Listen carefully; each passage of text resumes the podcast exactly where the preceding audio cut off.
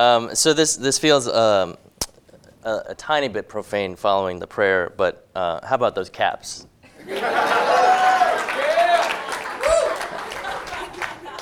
um, so as a public, this is this is all tied in because I care about you. Public service announcement: the parade is on Tuesday, Tuesday morning. Um, so if you are anywhere near Chinatown or anywhere near DC, um, prepare for delays. Okay, so um, it's going to be crazy. Uh, so we are uh, in the third week of our, our series called Ezer Women of the Bible. And to recap, the purpose of this series has been twofold. The first, uh, that we might learn from our spiritual foremothers, both those you may uh, be familiar with and those you may not yet know. And second, that we might see how these women, uh, each in their unique way, points us to the hope found in Jesus. So in the first week, Matthew reintroduced us to Eve, not just as the one who gave in to temptation and, and sinned, but as one who was, along with Adam, made in the image of God, that she was an image bearer. We were reminded that Eve was Ezer, meaning help. And yet she was not created to be a helper subordinate to Adam, but to be alongside him, a co laborer for the flourishing of all creation. Of the 21 times that the word Ezer is used in the Old Testament, 16 of those occurrences refer to God as Israel's help, which should dispel any notion of women's inferiority. Last week, Marissa Stubbs, one of our elders, uh, preached and, and, and, and looked at what we can learn from Hagar, who's often seen as just a footnote in the story of Abraham and Sarah, but is so much more than that in, in God's story.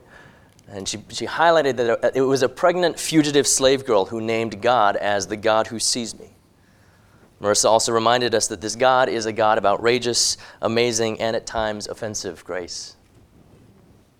And this week I want to talk to you about Rizpah. Now, don't worry if you don't know who Rizpah is or if you don't know much about her. That's what this series is for. Uh, there are some better known names, like Eve. Uh, there are some names that you may know a little bit about, like Hagar. And then there are some you may not yet know very well, like Rizpah.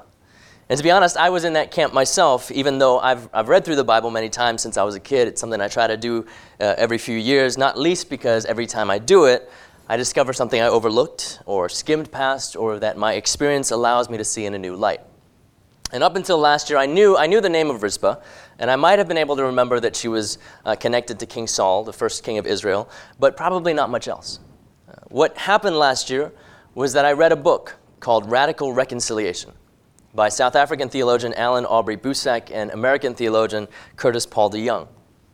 And in one of the chapters, Boesak told the story of Rizpah in such a way that when we were talking about planning and you know, planning out this series, I knew that I had to talk about it. I knew that she had to be one of the women that we highlighted. Now, these, these few weeks were in the Old Testament, and today I need to give sort of an Old Testament violence warning. And just to, just to give you a heads up, okay? Uh, some of this is hard to hear. Uh, but so who, who was Rizpah? The first mention of her comes in 2 Samuel chapter 3. Um, it says, now, now Saul, King Saul, had a concubine whose name was Rizpah, daughter of Aiah. So Saul, as I just mentioned, was the first king of Israel. You can read his story in the book of 1 Samuel. And Rizpah was Saul's concubine. Okay, so in the day and age and culture, meaning the patriarchy of the Iron Age, this is just over about uh, just over a, a thousand years before Christ, so it's about 3,000 years ago.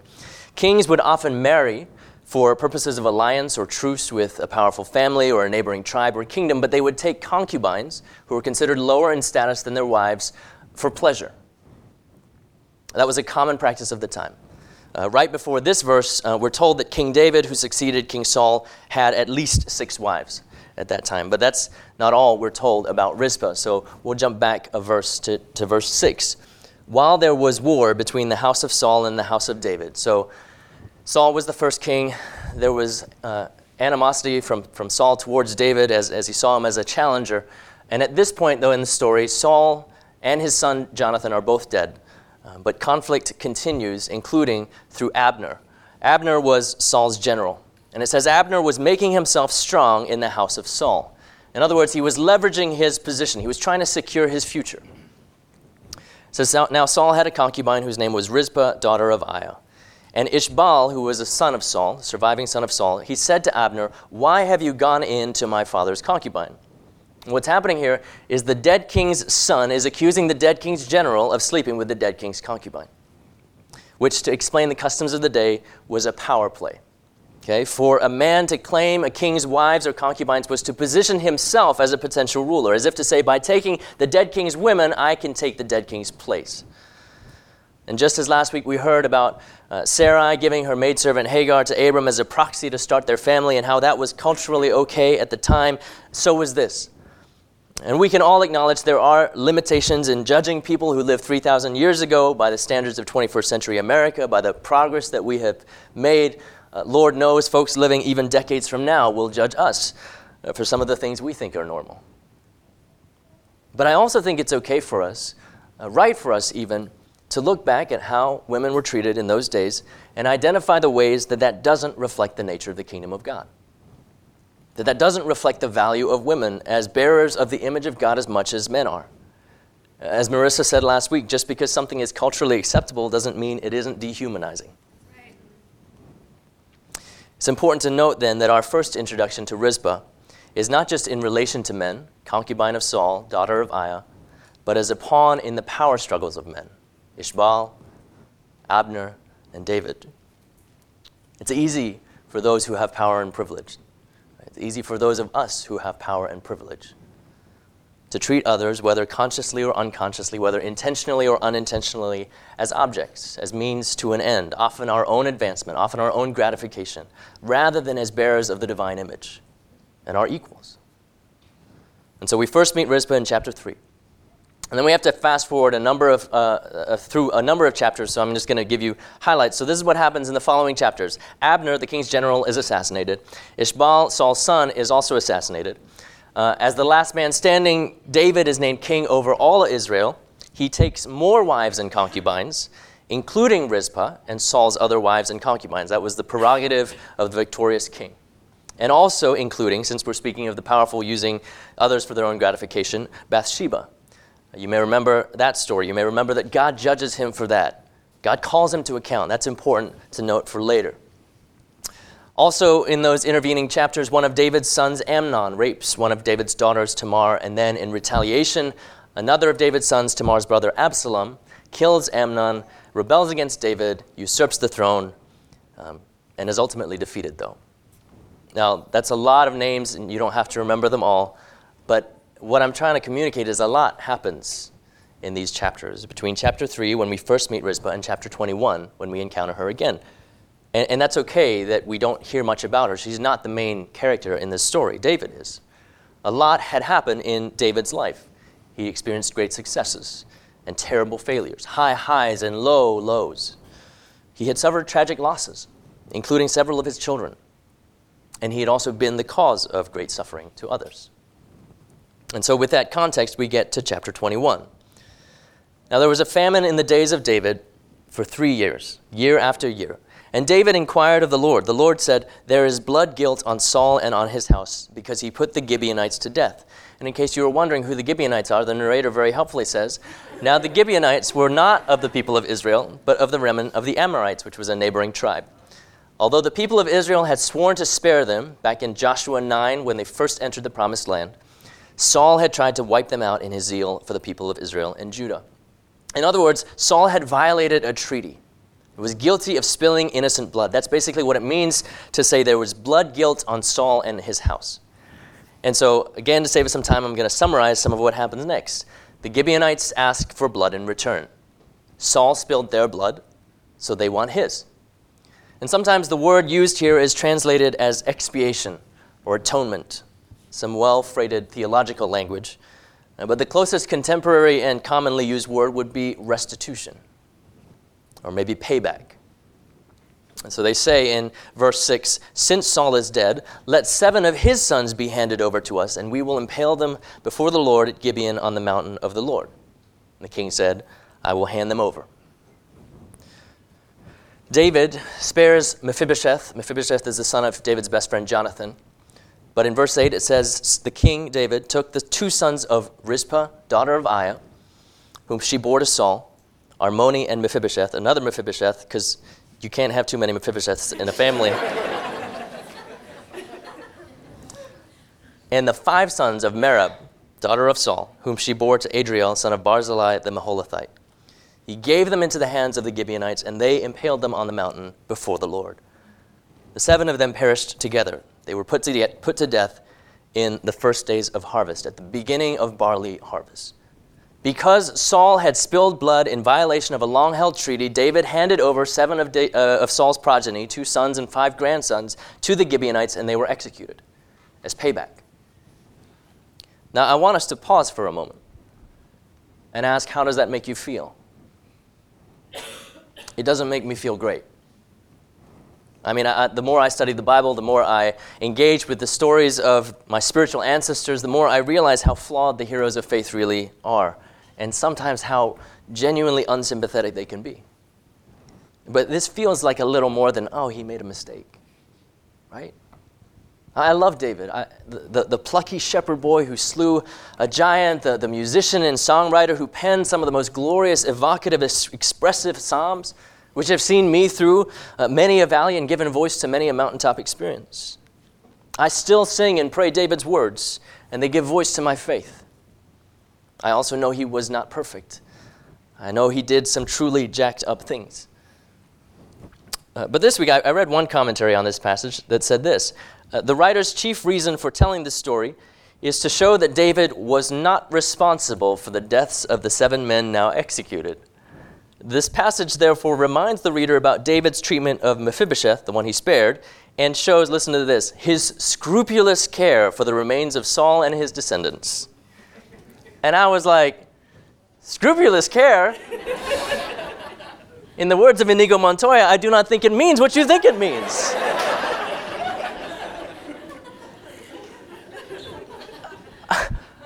I certainly, I certainly don't think the mothers of the men would agree with you there. Scrupulous care. Don't believe everything you read, even in commentaries sometimes. So, 18 chapters and many years after we first encountered Rizpah, we meet her again. And again, she's subject to the whims of the powerful. And this time, it's her children who are treated as a means to an end. David offered them up to appease the Gibeonites. You think she got a say in it? Probably not. But again, this was accepted legal practice.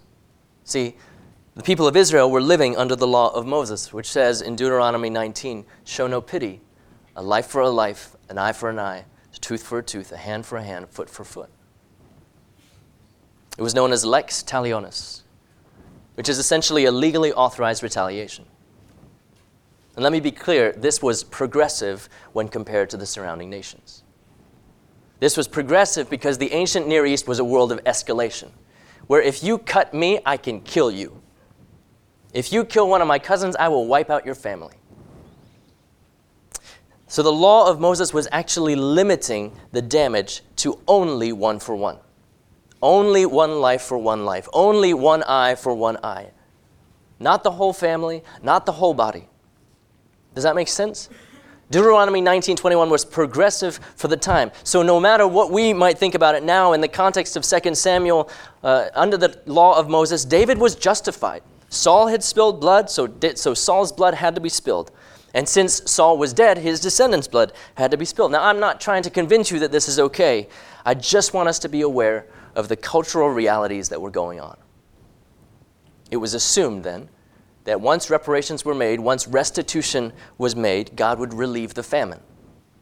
After all, when David asked about the famine, God pointed to Saul's blood guilt, right? Therefore, if we give the Gibeonites what they asked for, that should do it, right? But no respite comes when the men are killed. The famine continues. The sacrifice of the seven sons doesn't solve the problem. And we don't know how old the sons were, Armoni and Mephibosheth. We don't even know the names of the five sons of Merab and Adriel. But I want us to try to empathize with Rizpah, to put ourselves in her shoes, to see what she saw, to feel what she felt.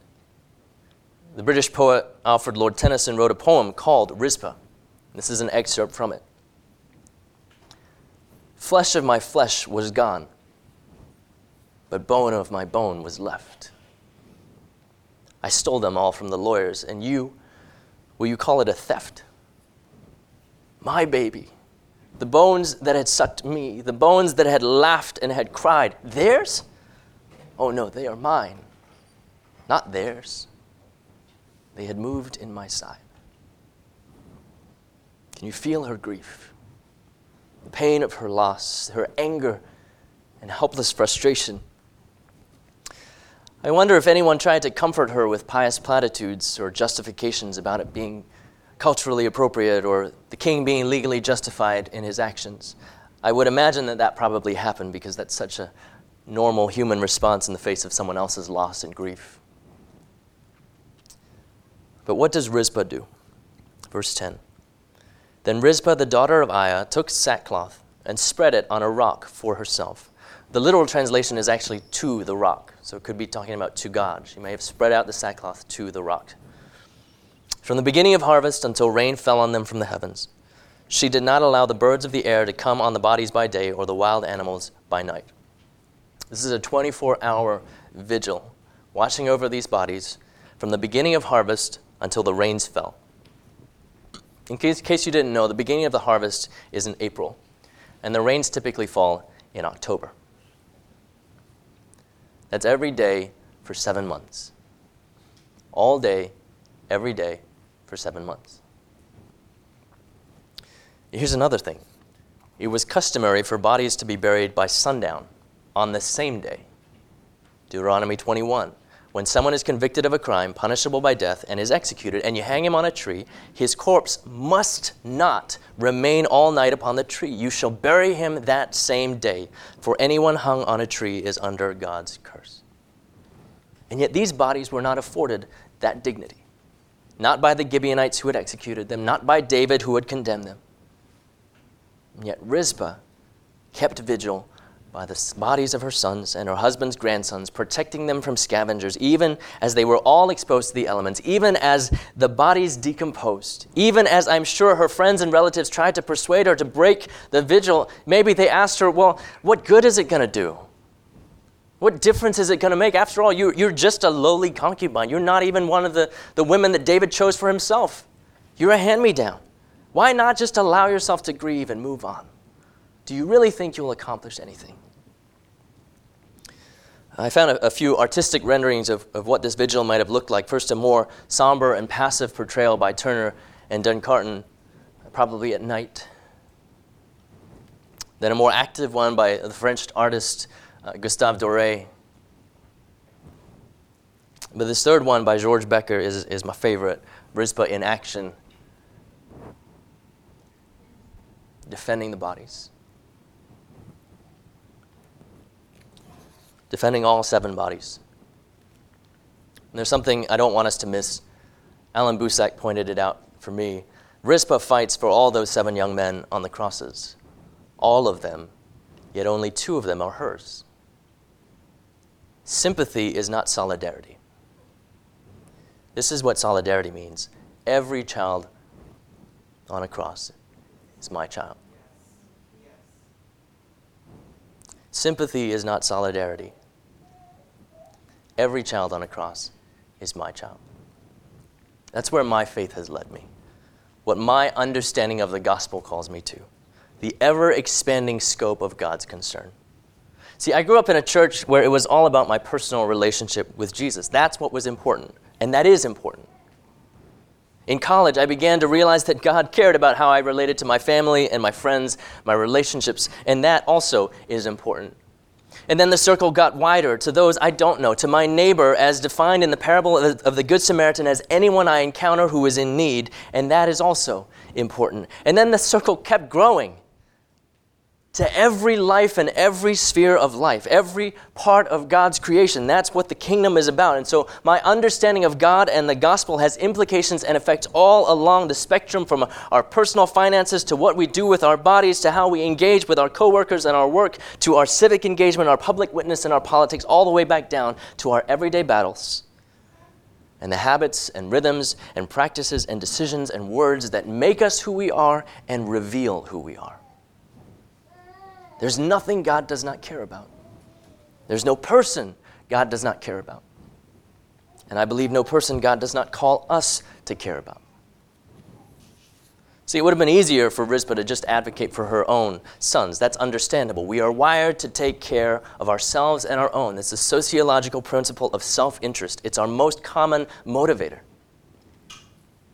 We might occasionally speak up if we believe something is wrong, but we rarely kick into gear. We, we rarely kick it into gear until we have something to lose. Uh, I watched an interview uh, with Trevor Noah, who's the host of The Daily Show. He differentiated between being offended and being affected. Being offended and being affected. Being offended can spur us to action. Being affected means we have skin in the game. Being offended is fueled by outrage and it can burn out quickly. Being affected is fueled by necessity and survival and persists and perseveres and pushes through because it has to. And I think that's an accurate portrayal of real life. We often don't care about something until we are affected. We often don't pay attention to things until we have to. But I believe the God of Jesus Christ calls us to expand our circle of care and concern, to break down the walls keeping us in and them out, and to live out a vision of the kingdom where we care because all are made in the image of God. Because God loves every single one of us. Because, as Dr. King would say, we're caught in an inescapable network of mutuality. We're tied in a single, one single garment of destiny. Whatever affects one directly affects all indirectly. For some strange reason, I can never be what I ought to be until you are what you ought to be. That is the way God's universe is made. This is the way it is structured. Or as Father Greg Boyle put it, as we live out the idea of what he called kinship, this idea of being connected, kinship, that, we're, that we care for others as if they were our own, what happens is we are also returned to our image of Godness. You'd say we're returned to ourselves. God calls us beyond self interest and particularly to care for the needs of the vulnerable, where every child on the cross is my child. The other day, I was um, driving to, to Watson's, and as I passed their back alley, I saw this sign Drive like your kids live here. Drive like your kids live here. It's the same sentiment, isn't it? Just because you don't have kids doesn't mean you shouldn't care for or at least be aware of others' kids. And so this week, Matthew and I and some of our elders, we signed on to a letter along with a number of other organizations, including World Relief and Council for Christian Colleges and Universities, asking the president to end the policy that is separating parents from their children at the US Mexico border. See, the, the, the, policy is, is purportedly targeted at immigrants trying to enter illegally, but it actually disproportionately affects asylum seekers, families fleeing gang violence in El Salvador, in Honduras, and Guatemala. It adds trauma on top of trauma. If every child on the cross is my child, if every child seeking asylum is my child, if every child in need of care is my child? In what ways would our behavior, our beliefs, our practices change if we began to see every child as one of us? In what ways would we change if we began to see every person as one of us and not one of them? Republican or Democrat? Conservative or liberal? gay or straight or trans or bi, black or white or Asian or Latino or native, poor or rich, married or single.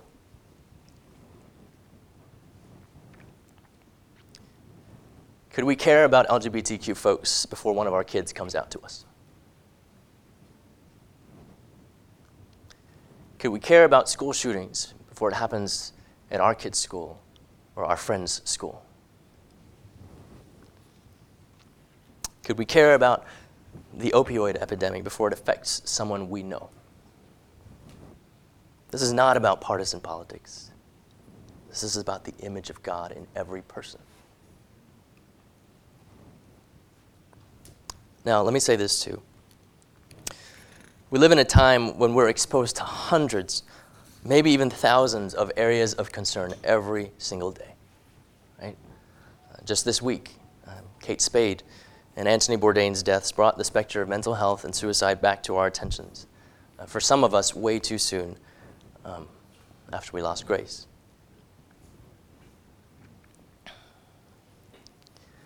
Everything that's hit the news from Hawaii to Guatemala to Gaza to Puerto Rico, and then all the things that are going on in your lives and the lives of those you those, those of you love that, that don't make the news.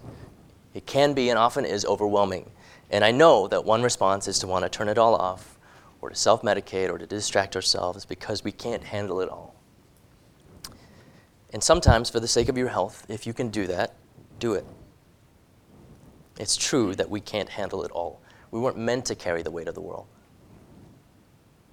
But I believe that even as God calls us to be faithful with what's in front of us, and that's what I believe, I also believe that the arc of our lives should be toward an ever expanding circle of care and concern.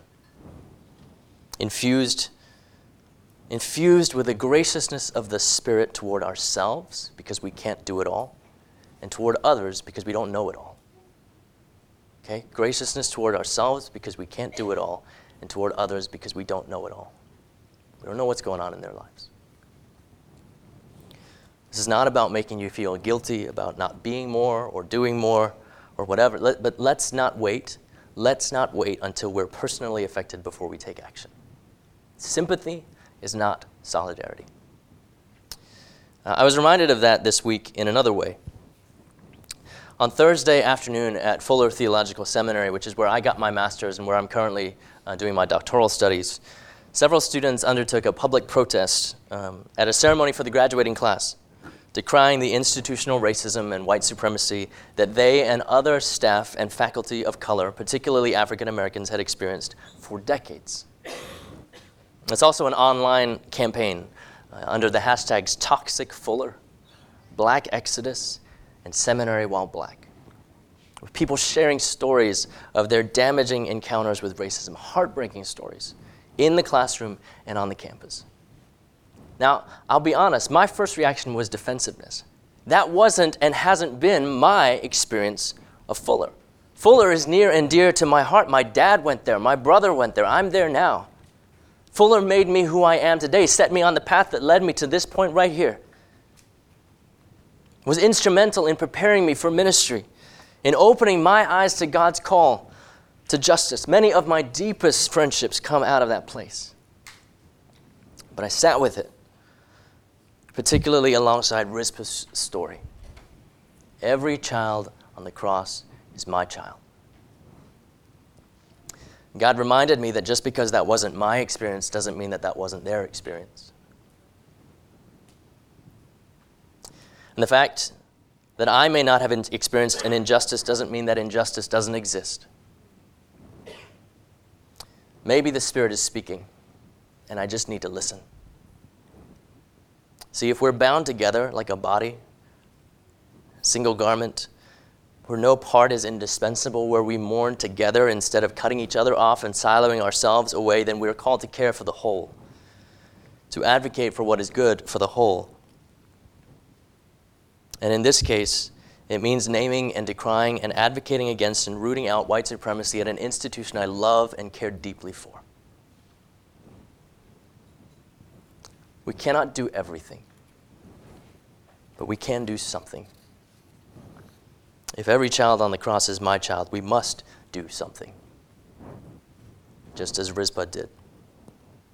And so, to return to her story, one of the interesting things that we one of the interesting things about the story uh, is that we actually never hear her speak. We never hear her speak. In many ways, she is voiceless. She is powerless. She is helpless. She has no authority. She has no social standing, no influence to wield. She is not a mover or a shaker. And yet, when David was told what Rizpah, daughter of Aiah, the concubine of Saul, had done, now we don't know when he was told. Was it really seven months later? When he was told, David went and took the bones of Saul and the bones of his son Jonathan from the people of Jabesh Gilead, who had stolen them from the public square of Bethshan, where the Philistines had hung them up on the day the Philistines killed Saul on Gilboa. So Saul and Jonathan had been killed on foreign soil, and their bones had never been brought back to Israel to be buried properly. He brought, uh, David brought up from there the bones of Saul, the bones of his son Jonathan. They gathered the bones of those who had been impaled.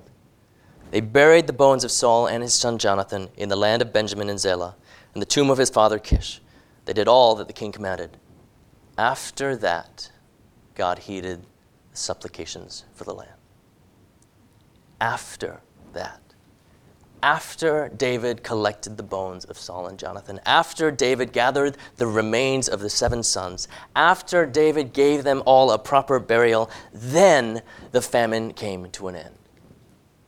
Rizpah is the reason that David was even prompted to do any of this in the first place. When David was told what Rizpah had done, See, although she did not speak a word with her mouth, with her actions, Rizpah spoke volumes of truth to power. Her public protest was a prick to David's conscience, an appeal to his humanity, a reminder of her humanity and the humanity of the sons who had been sacrificed. Maybe even more than that, a reminder of the nature of God. See, this is, this is what it says in Deuteronomy in the law. Deuteronomy 10, this is one of my favorite descriptors of God in the Old Testament. For the Lord your God is God of gods and Lord of lords, the great and mighty God, mighty and awesome, who is not partial and takes no bribe, who executes justice for the orphan. And in that society, an orphan was anyone without a father, and for the widow and who loves the strangers, providing them food and clothing. Deuteronomy 27 Cursed is anyone who withholds justice from the foreigner, the fatherless, or the widow, and all the people shall say, Amen. Amen. Deuteronomy 32 The Lord said, Vengeance is mine. David knew this God. He was well acquainted with this God but he needed to be reminded by someone who had been a victim of his forgetfulness that this God is the defender and champion of the fatherless and the widow, the one who claims the right to retribution and judgment and justice for himself and no one else. That's one reason why we need each other. Why we need community to remind us when our actions and our words show that we have forgotten God. We have all been David in this story. May not have had as devastating repercussions, but we have all forgotten God. And so, to recap, there's a famine. God says, Saul's house has spilled innocent blood. Note that God doesn't say what should be done. David gives up Saul's sons as sacrifices. Now, that doesn't work. Rizpah keeps a daily vigil for seven months. David is reminded what it means to be a decent human being and gives Saul's bones and Jonathan's bones and the seven sons' bones a proper burial and then God heals the land. Now, I, I want us to be careful about drawing simplistic causal connections here as if God were simply a capricious deity who needed to be appeased in order to have mercy on his people. And so, this is how Old Testament professor Jean Sheldon explains it. She says, like a number of other stories in the Hebrew Bible, this story contains point and counterpoint. The point seems to be that of ritual execution bordering on human sacrifice to repair a broken covenant made before God. But why offer the sacrifice? Do two wrongs make a right? Does this ritual slaughter of sons who are forced to suffer for their father's sin make things right? And so Rizpah carries out symbolically the response that should be made. Whether or not she realizes what she's doing, her actions, as the narrator conveys them, speak of a counterpoint repentance, not sacrifice. It hauntingly reflects something David himself says, for he prays it in his most famous repentance prayer, Psalm 51. He says, For you, O God, have no delight in sacrifice. For you, O God, have no delight in sacrifice. If I were to give a burnt offering, you would not be pleased. The sacrifice acceptable to God is a broken spirit. A broken and contrite heart, O God, you will not despise. If you know the story, you know that Psalm 51 was written after the incident with Bathsheba, which was before this happened, before all of this happened. Right? Before all of this took place, David had literally written a song about God's preference for repentance over sacrifice. And so Jean Sheldon continues it is Rizpah, not David, who does what God requires.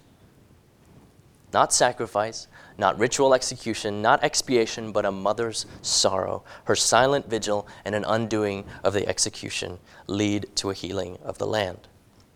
David is not the one to be emulated in this case. Instead, it is Rizpah whose example we are called to follow because her example points us to Jesus. Jesus was the ultimate example, the archetype of kingdom living, the one who shows us what God is like and what we, as image bearers of God, are supposed to be like. Philippians tells us he did not consider power and privilege as things to be clung onto for his own sake or even used for his own gratification, but he chose to give them up for the sake of others, for the good of others. He did not put anyone else on the chopping block so that he could be spared. He was the scapegoat. The one who, although he prayed that he wouldn't have to endure the cross, ultimately said, Your will, God, be done, and took the blood guilt on himself took the shame and the blame and the pain and suffering and enmity of the world onto himself, not putting it on someone else, in order to break the wheel of retribution in sin, to end the cycle. The Apostle Paul wrote this to the Galatian church Christ redeemed us from the curse of the law by becoming a curse for us. For it is written, this, this verse may be familiar Cursed is anyone who hangs on the tree. Deuteronomy 21 23. Jesus took the curse on himself. Rizpah and Jesus both broke cycles of retribution and violence and suffering with acts of love. They both demonstrated the truth of that line from Song of Songs love is as strong as death, passion fierce as the grave. Like Rizpah, like Rizpah, we may not feel like we can make much of a dent in anything. Like Rizpah, we may not feel like we can affect much. Like Rizpah, we may already feel too overwhelmed for words. But like Rizpah, God is with us. God invites us to do something, to make whatever difference we can in whatever spaces He has placed us. You know, um, and I'll close with this. Uh, Rizpah's name, it means a hot stone or a live coal. A hot stone or a live coal. There's another place in the Bible where that word shows up. It's in Isaiah 6. The prophet Isaiah is shown a vision of God Almighty on his throne, and there are seraphs, there are angels, and they call out to one another, saying, Holy, holy, holy is the Lord of hosts. The whole earth is full of his glory. And Isaiah is overwhelmed by the sight and, and by the realization of his unworthiness to be in the presence of a holy God. And he says, Woe is me, I'm, I'm lost. For I'm a man of unclean lips, and I live among a people of unclean lips, and yet my eyes have seen the King, the Lord of hosts. And then he writes Then one of the seraphs, one of the angels, flew to me holding a live coal, Rizpah, that had been taken from the altar with a pair of tongs. And the seraph touched my mouth with it and said, Now that this has touched your lips, your guilt has departed and your sin is blotted out. Another translation says, Your sin is atoned for. And the Hebrew verb there comes from the same root as the word that was used in 2 Samuel expiation, atonement, rest- restitution. Only this time it's not pay back, it's paid for. The live stone, the live coal, the hot stone, the rizpah was what God used to cleanse the prophet Isaiah, to remove his sin, just as the woman, rizpah, was who God used to do the right thing to remind David to do the right thing so that God might heal the land. The hot stone, the Rizpah, prompted the prophet Isaiah to respond to God's call of whom shall I send and who will go for us with, Here am I. Send me. I pray that the story of the woman Rizpah does the same to you. And so, what would it look like for you to be a Rizpah? A live coal, a hot stone, a cleansing, God reminding presence. Who's God calling you to speak up for? Particularly if it pushes you out of your comfort zone. Not out of self interest, but out of genuine concern for the other and for God's rule and reign in every life and every sphere of life. That's a big ask. Maybe start small. Start by doing one good thing for someone this week that you will get no credit for, that you will get no benefit from, maybe that they never even find out about. Uh, maybe it's as simple and tangible as volunteering uh, for a ministry team on Sunday here to bless the church community or, or to volunteer for the block party to bless our neighbors. Uh, maybe it's signing up to, to go to the racial justice event so you can listen and learn how and when to speak up. Start where you are. To close, um, I want to invite the band to come on up, and I want to ask you to stand as you're able.